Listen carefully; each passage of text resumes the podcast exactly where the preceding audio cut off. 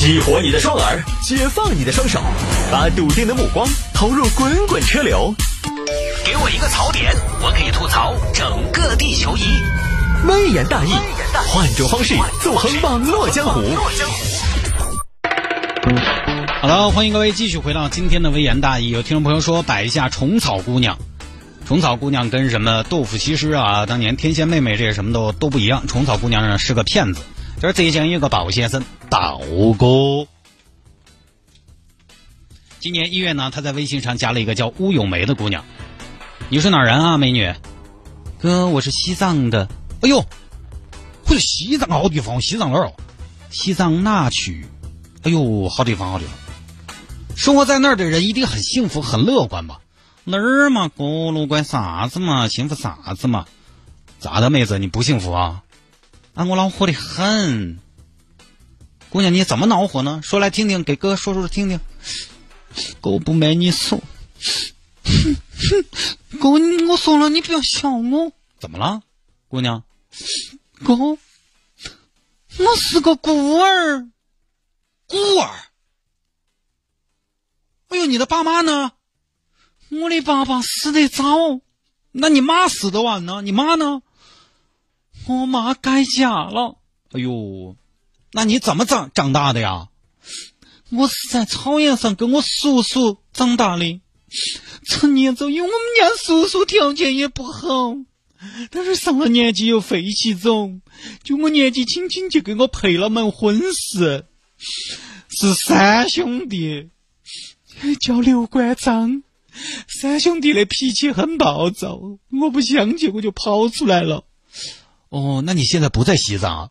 我不敢回西藏，我现在在广州。哎呀，小姑娘真可怜。那你出来多久了呀？五年了，五年了，我一直在外漂泊。大妹子，看不出来，我看你朋友圈那么阳光的外表下，居然藏着那么颠沛的身世。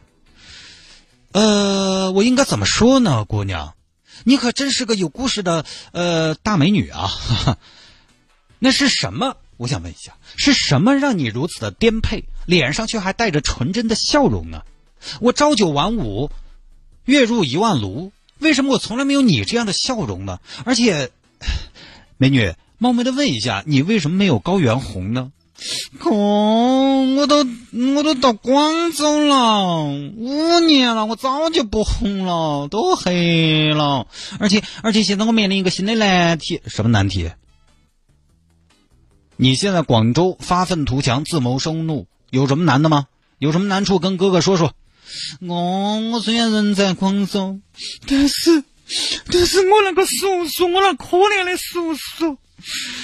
我可怜的扎西叔叔还在西藏，我们那三兄弟又去找我叔叔逼婚了。昨天还在说，我一天不回去，就把我叔叔拿来打一天。是不是总有一天可能要把我们叔叔？我都不敢想什么，这帮人也太猖狂了，警察拿他们没办法吧？哥哥，那是我们的风俗，他们给了彩礼了的嘛？什么打人还成了风俗了？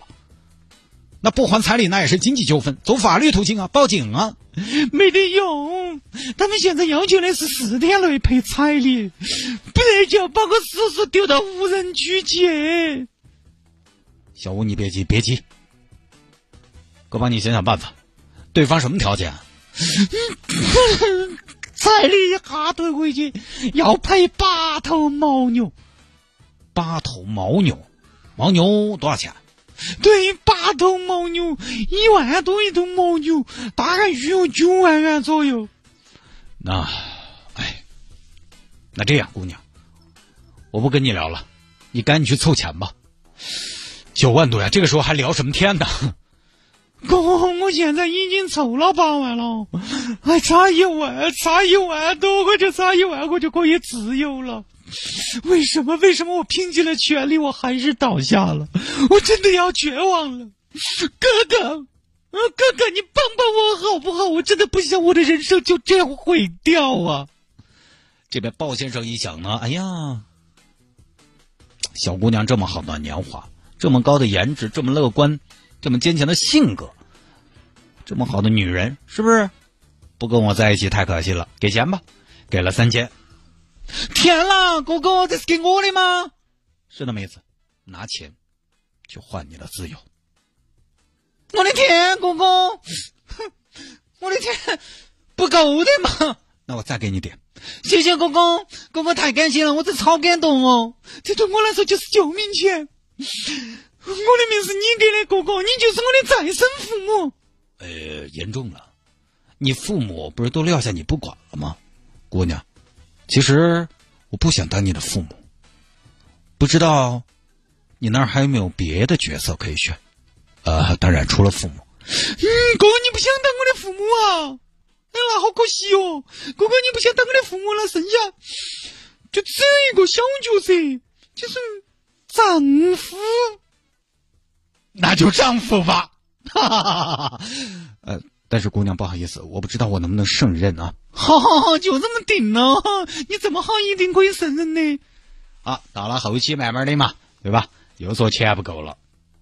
虽然你是我的准丈夫，但是哥哥我不想欠你的，我不想白拿你的。现在我们叔叔自力更生，准备买虫草了，希望哥哥可以支持一下。虫虫草可以啊，怎么卖啊？哥哥，我叔叔的虫草都是从海拔六千多米的高山上摘下来的。男人的加油站，女人的美容丸。作为我未来的丈夫，当媳妇儿的还希望官人身体好，买点噻，不为我为自己，为了我们的孩子。什么？你说什么？你说孩子？谁的孩子？我们的谁们？我们？我们是谁？我和你？我和你是谁？名字叫出来。我吴咏梅和鲍尔娃的孩子。天哪，天哪！我要当爸爸了，我没有听错吧？啊，饭又买了。有时候，当然他朋友圈时不时也更新。哎呀，今天高原反应了，好不舒服。妹子，你不是在广州吗？哦，老公，我这两天老家有同学结婚，偷偷回去了一趟，高反了。你不是本地人吗？还高反？下来久了习惯不到。前前后后，这个鲍先生给对方打了三万五千多块钱，最后当然也是联系不上，然后报警。这警方一查呢，时间关系我们简单一点啊，全国各地二百六十多位被害人被骗了将近两百万。他这些什么呢？